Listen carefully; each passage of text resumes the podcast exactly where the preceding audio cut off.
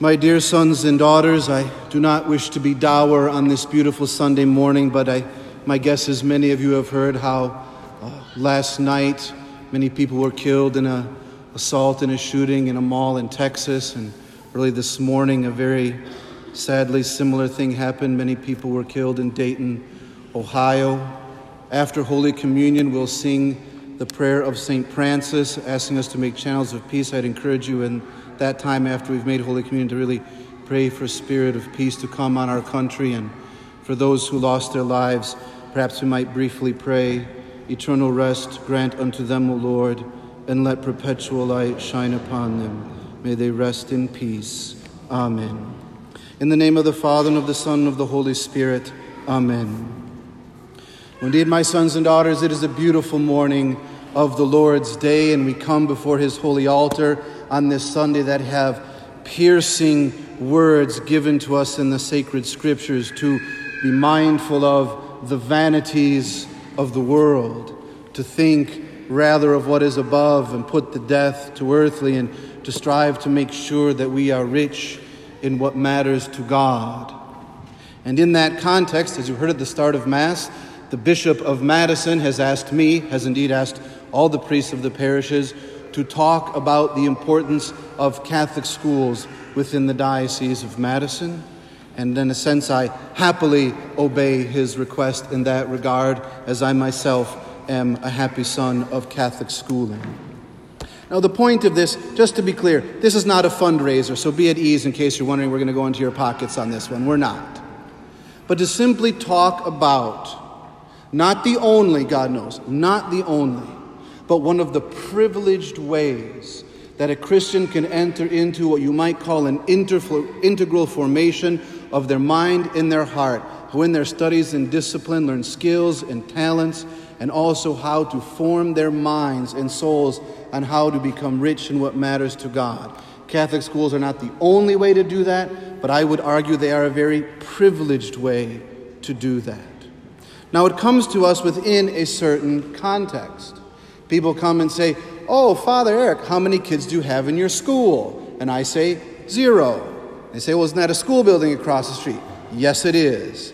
It opened happily in the fall of 1963 and was done as a full time elementary school in the spring of 1972. Why was that?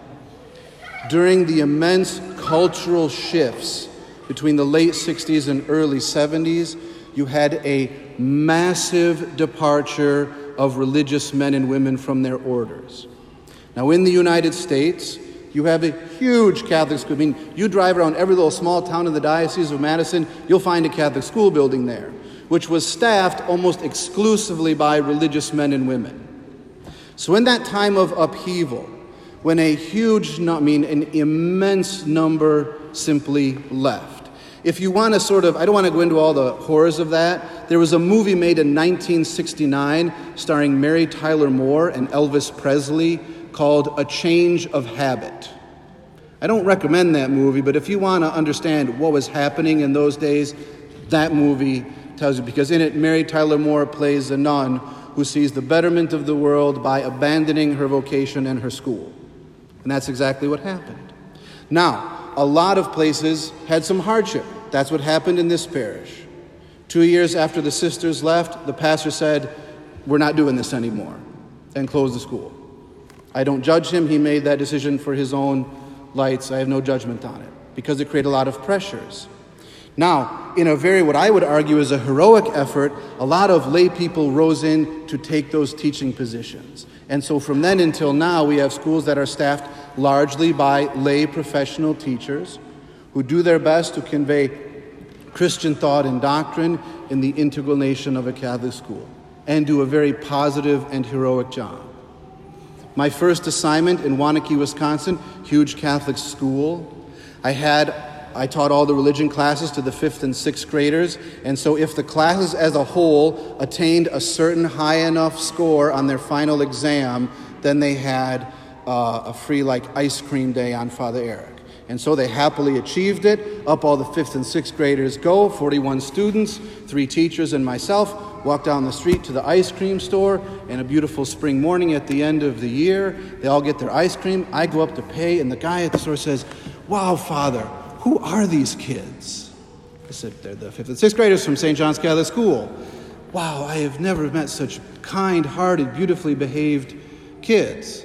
I said, Well, they're kids, they do well. I said, Oh, Father, you haven't seen the kids from the public school, they're a nightmare. And he said to me, I am not a Catholic. I am sending my kids to your school next year. Can I do it? I said, Yeah, absolutely. He sent his kids to the school next year. Two years later, they all converted and are Catholics. Right? Now, I am not here to screed against public schools. It is the right of every family to make the decisions they see by their own best lights, of course. But I will continue to contend that there is a privileged way in terms of the time given the context in which they live, the spirit that they can be imbued, that to convey to a young person, and pray God if they go through Catholic high school, an integrity of formation of love for Jesus Christ, integral doctrine and habits with the formation of their mind.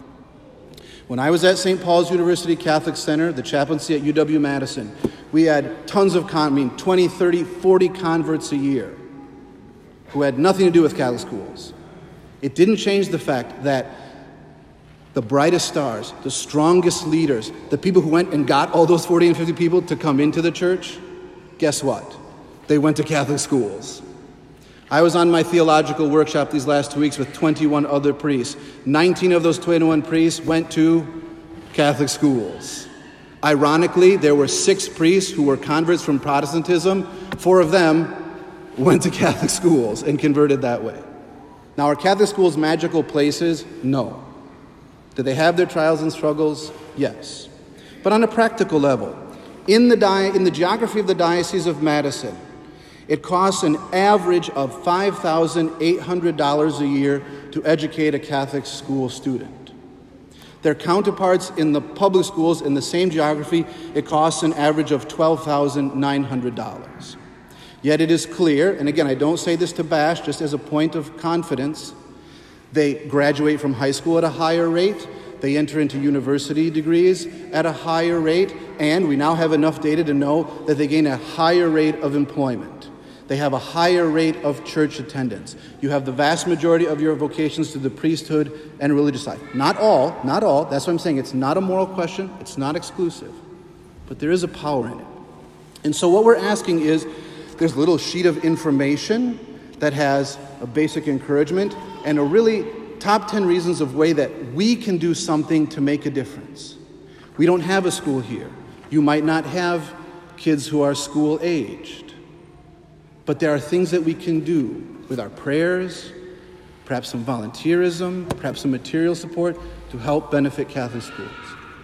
There are 32 kids who live in this parish whose families send them to Catholic schools. I think that is phenomenal. I have said repeatedly if we had 10 kids in Wednesday Fourth Formation because all of them are going to Catholic schools, I would be perfectly fine with that. To the parents who make that sacrifice, I believe that is a good, heroic thing to do. To the teachers who make many professional sacrifices, they are tremendously heroic in that regard as well. I wish to reiterate it's not a moral question.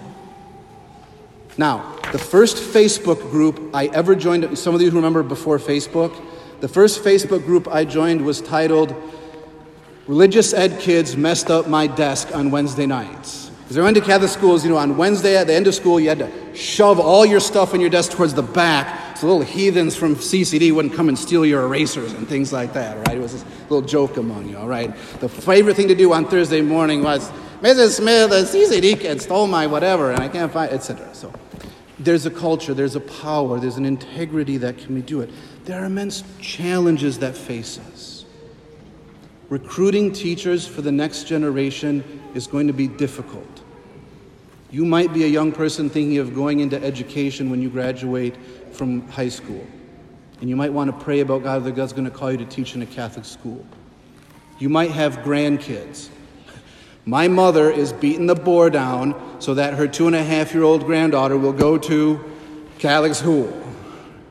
Now, I, you might be a little more suave than my mother is, I won't deny that. But those encouragement, those prayers, supports that we can give. I, I don't know what everyone's availability is. There might be a certain skill you have, a certain talent you have, maybe just old fashioned elbow grease you can give to help families and teachers and schools. Is it the only way? No.